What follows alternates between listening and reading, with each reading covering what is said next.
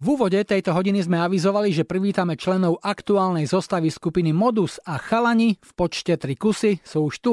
Prišli skúsení a všelijakými hudobnými vetrami ošľahaní Jano Baláš, Ľubo Stankovský alias Kyslík a mladú modusácku krv reprezentuje Ďuro Zaujec. Ahojte. Ahoj. Čaute. Pre históriu slovenskej populárnej hudby má skupina Modus mimoriadny význam, nakoľko spolu so skupinami Collegium Musicum a Prúdmy Pala Hamela patrila medzi priekopníkov pôvodnej slovenskej rokovej tvorby 70. a prvej polovice 80. rokov minulého storočia. To bol ale starý Modus. Aký je ten nový a aké má ambície? Ja si myslím, že Modus je zase priekopník. No, po 30 rokoch od posledného CDčka sme vydali ďalšie CDčko. Ja si myslím, že aspoň podľa mňa, že je dobré, akorát si ľudia musia zvyknúť, že taká prázdnova existuje. Keď niekto povie Modus a vybaví si tie roky predtým, dá sa povedať, že ste kapela, ktorá priváža nový, svieži repertoár, alebo vo vašom koncertnom programe sú aj piesne, ktoré sú už také historické? Samozrejme, používame aj niektoré zo starších melódií, lebo posluchači si to želajú. Princíp našej ďalšej práce je ten, že chceme vytvoriť nové skladby, podľa možností čo najviac, takže otázka času, kedy tie staré piesne vymenie za funglnové. To znamená, Modus nie je žiadna revivalová kapela? Nie, v žiadnom prípade. Je to mix nových piesní aj starých osvedčených hitov.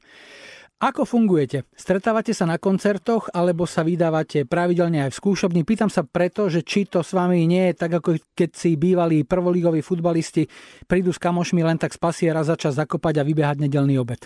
No, stretávame sa často. Stretáme sa teda samozrejme, my sme aj kamoši, povedzme si pravdu okrem iného. A takže stretáme sa okrem toho aj niekedy na pive, na kofole, na káve. A potom samozrejme pri tvorení pesničiek, UNA v štúdiu a robíme, ja si myslím, že odkedy my sme tento rok vlastne vydali ten album Regenerácia, z ktorého už asi dva alebo tri single už boli vonku. Dva sa hrávali aj v rádiách, tretí sme dali teraz niekedy. No a stále robíme nové pesničky a presne tak, ako sme sa bavili predtým, že samozrejme, že z tých starých songov, ktoré boli úplne mega hity, však nemusíme sa baviť o tom, že Sklíčka alebo Úsmev, že to snáď pozná každý, čiže to je jasné, že to hráme.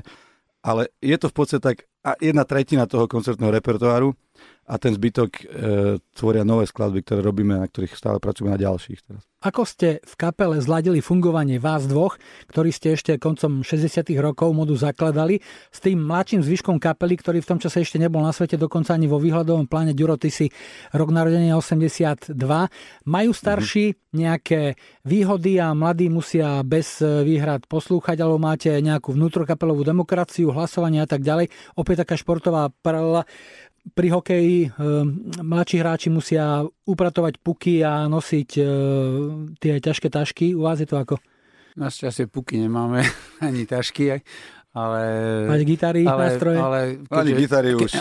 Keďže žijeme v demokratickej spoločnosti, tak sme sa prispôsobili. A pre mňa je to veľmi inšpiratívne táto spolupráca, lebo my, čo sme sa skôr narodili, sa stále máme čo učiť a napríklad aj od tých mladších. Čo napríklad? Všetko.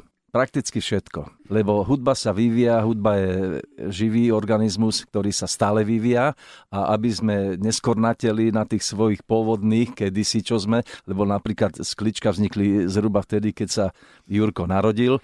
No, takže nové trendy, nový štýl hrania, ale samozrejme tam nechá to vlastné, to čo vieme, lebo zase nie sme vševedkovi, aby sme vedeli všetky žánre zahrať. Ale vychádzam z toho, že stupnica je stále tá istá, nové noty už nikto nevymyslí. V čom je najväčší vklad vás, mladých, Ďuro?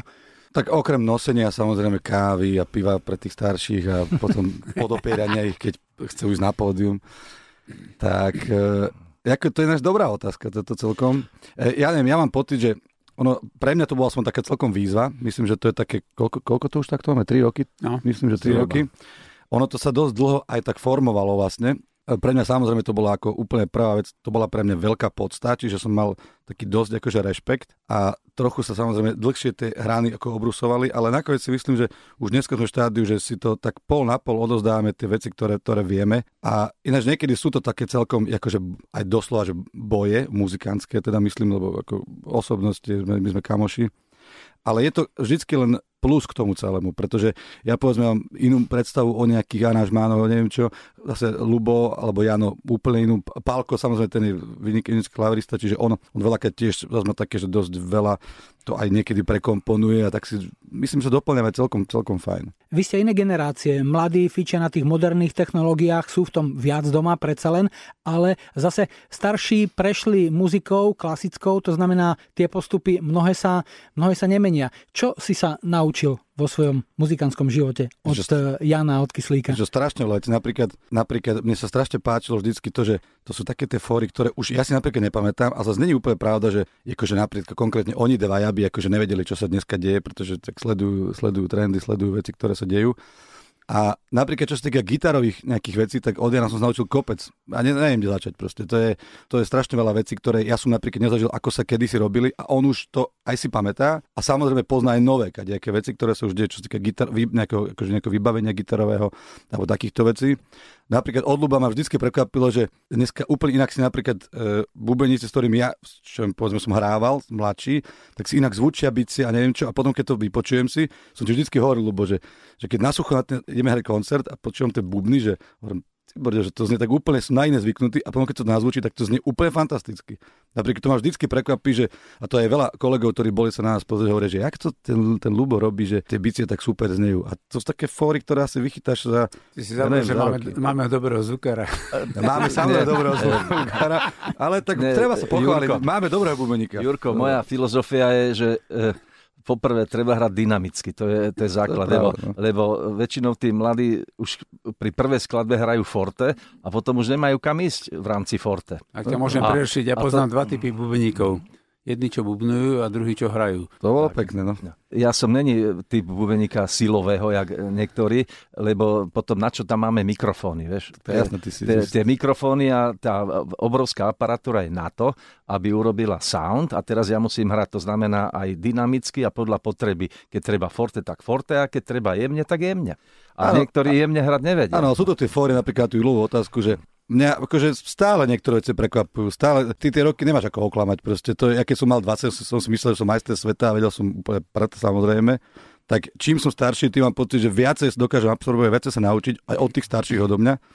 Pretože to neoklamaš proste. To sú roky vývoja a skúseností, ktoré napríklad nám mladým dali vždycky v tejto kapele veľa. Teda okrem mňa tam ešte sú dvaja, ak sa teda môžeme nazývať mladí, tak dvaja ešte takí v mojom veku tiež. Palko Bartovič a Juraj Varga. Ako prebieha tvorba vašich piesní? Sú kapely, ktoré pesničky vyrábajú v podstate v štúdiu, počas skúšky, jamujú, niečo z toho vznikne, povedia, to je fajn, super, zapíš, a už je tá kostra spravená, a potom to prebieha klasicky tak, že niekto prinesie hotovú vec na skúšku a je to v podstate už hotové, ale nejaké drobné veci sa robia. Ako to prebieha u vás? No my sme práve ten druhý prípad, že sa donesie pesnička, čo viem, na španielke len tak akože motív, text, melódia, a potom my si sadneme a skúšame jednak do jakého vôbec rytmu to dať, vôbec aké nástroje použiť, aké farby, či tam dáme for, či tam dáme solo, alebo niečo. Skrátka, tvoríme to spolu. Po 30-ročnej pauze vydal vami obnovený Modus novú kolekciu štúdiových nahrávok. Bola tam naozaj veľká diera. V 88.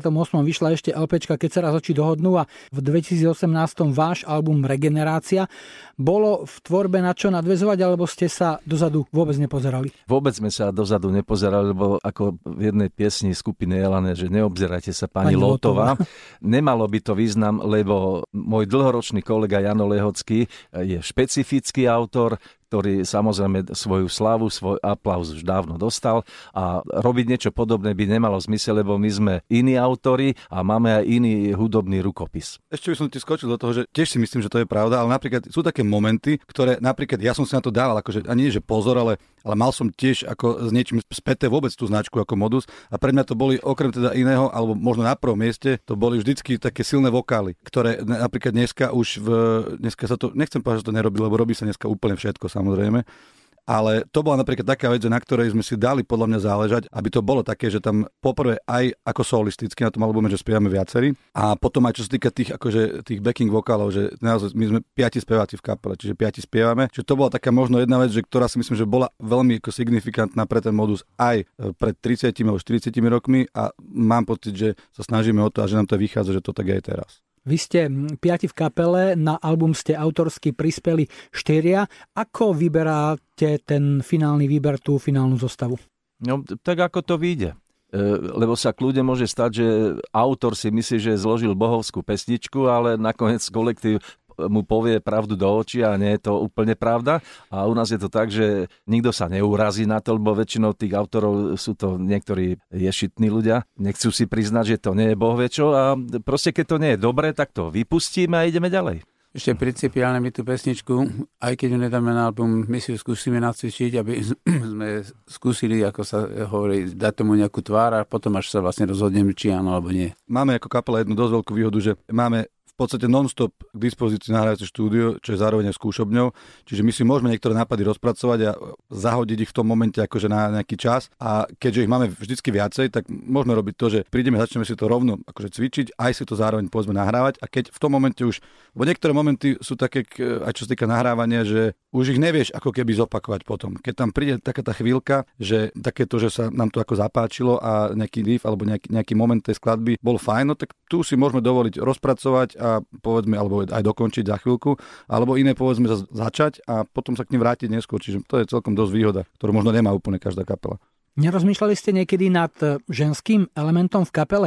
Jednak k Modusu to kedysi patrilo, vystredali sa tam viaceré speváčky, ale aj z hľadiska takej tej variability, možnosti duetov a rôznych iných spojení, alebo razíte tému, že žena v kapele je nebezpečenstvo, ktoré môže viesť k jej rozkladu v konečnom dôsledku? V Moduse najväčšia hviezda bola Marika Gombitová a nemá zmysel hľadať nové a porovnávať to, lebo to asi takú nenájdeme. Takže sme sa rozhodli, že bude to čisto mužsko-chlapčenská kapela. Máte, predpokladám, svoj vlastný jazyk, svoj vlastný štýl, ktorým komunikujete v aute, keď idete na koncert. To mnohé príhody by sa asi ťažko dali reprodukovať, ale čo vás okrem tej hudobnej filozofie a toho, že ste pod zástavou Modusu, najviac spája? Čo vás najviac tmelí? Ja si myslím, že veľmi dôležité je ten moment, ktorý práve tí mladí chlapci dávajú do kapely, a to je entuziasmus a naozaj veľká chuť pracovať. To sa dnes cení, lebo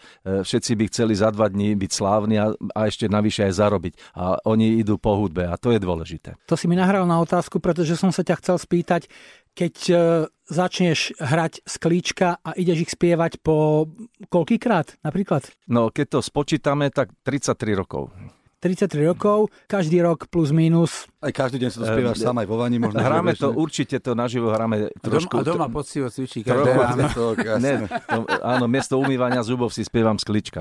No, chcel som sa spýtať, že keď nastupuješ, je ten zápal, ten esprit, to, čo chceš tomu dať, taký, ako keď si to spieval prvýkrát? Viete, čo vám poviem, že keď to šlape, to znamená, keď rytmika šlape, tak vtedy hrám s potešením a mám z toho radosť, lebo vidím aj publikum, že reaguje, a to je to najvzácnejšie, čo môže pre hudobníka byť, že publikum je tam spätná väzba, že zatlieskajú, že sa zabávajú, a vtedy mi to je jedno, či to hrám 40. rok alebo 31. Text? Text je OK, lebo text sa Kamilovi Petrovi podaril, lebo je to príbeh, na čom ja stále trvám, že piesne majú mať príbeh. Lebo niektoré piesne majú síce veľmi pekné slova, umelecky pekné, ale nemá to príbeh. Preto aj tu na kolega Janko, ktorý dlhé roky robí s Elánom, preto tie piesne majú úspech, lebo majú príbeh tie piesne. A otázka na Jana, ty si s Elánom zažil koncert na Letnej veľký, kde bolo niekoľko 10 000 ľudí. Aké je to v tom muzikánskom živote, keď potom presadneš do iného vlaku a hráš na Banických dňoch v Handlovej, kde tých ľudí je menej a rátajú sa nie na tisícky, ale na stovky napríklad?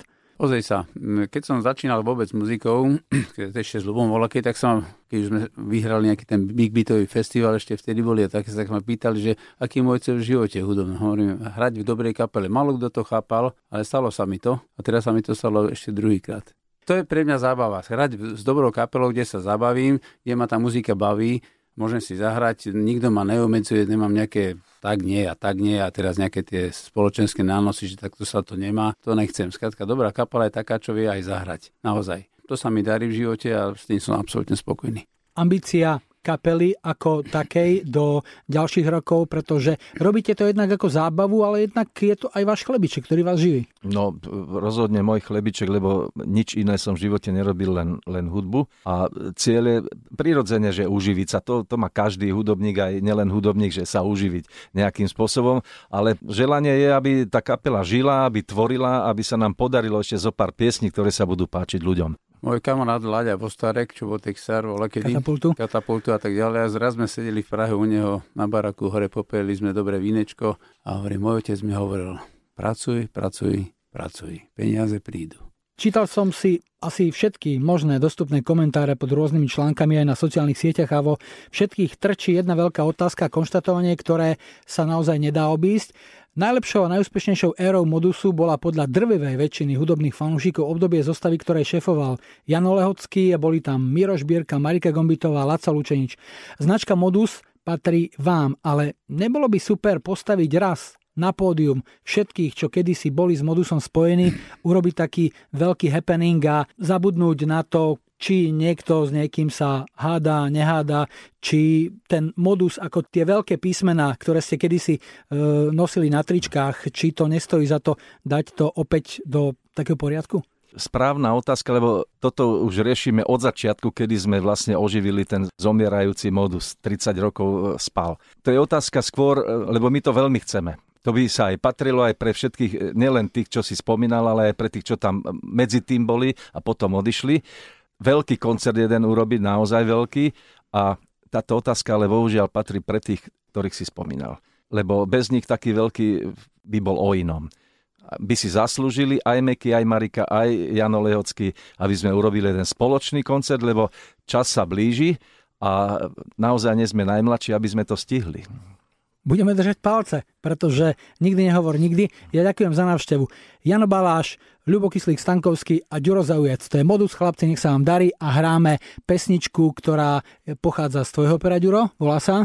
Dávam ti všetko. Tak, nech sa páči, dávame.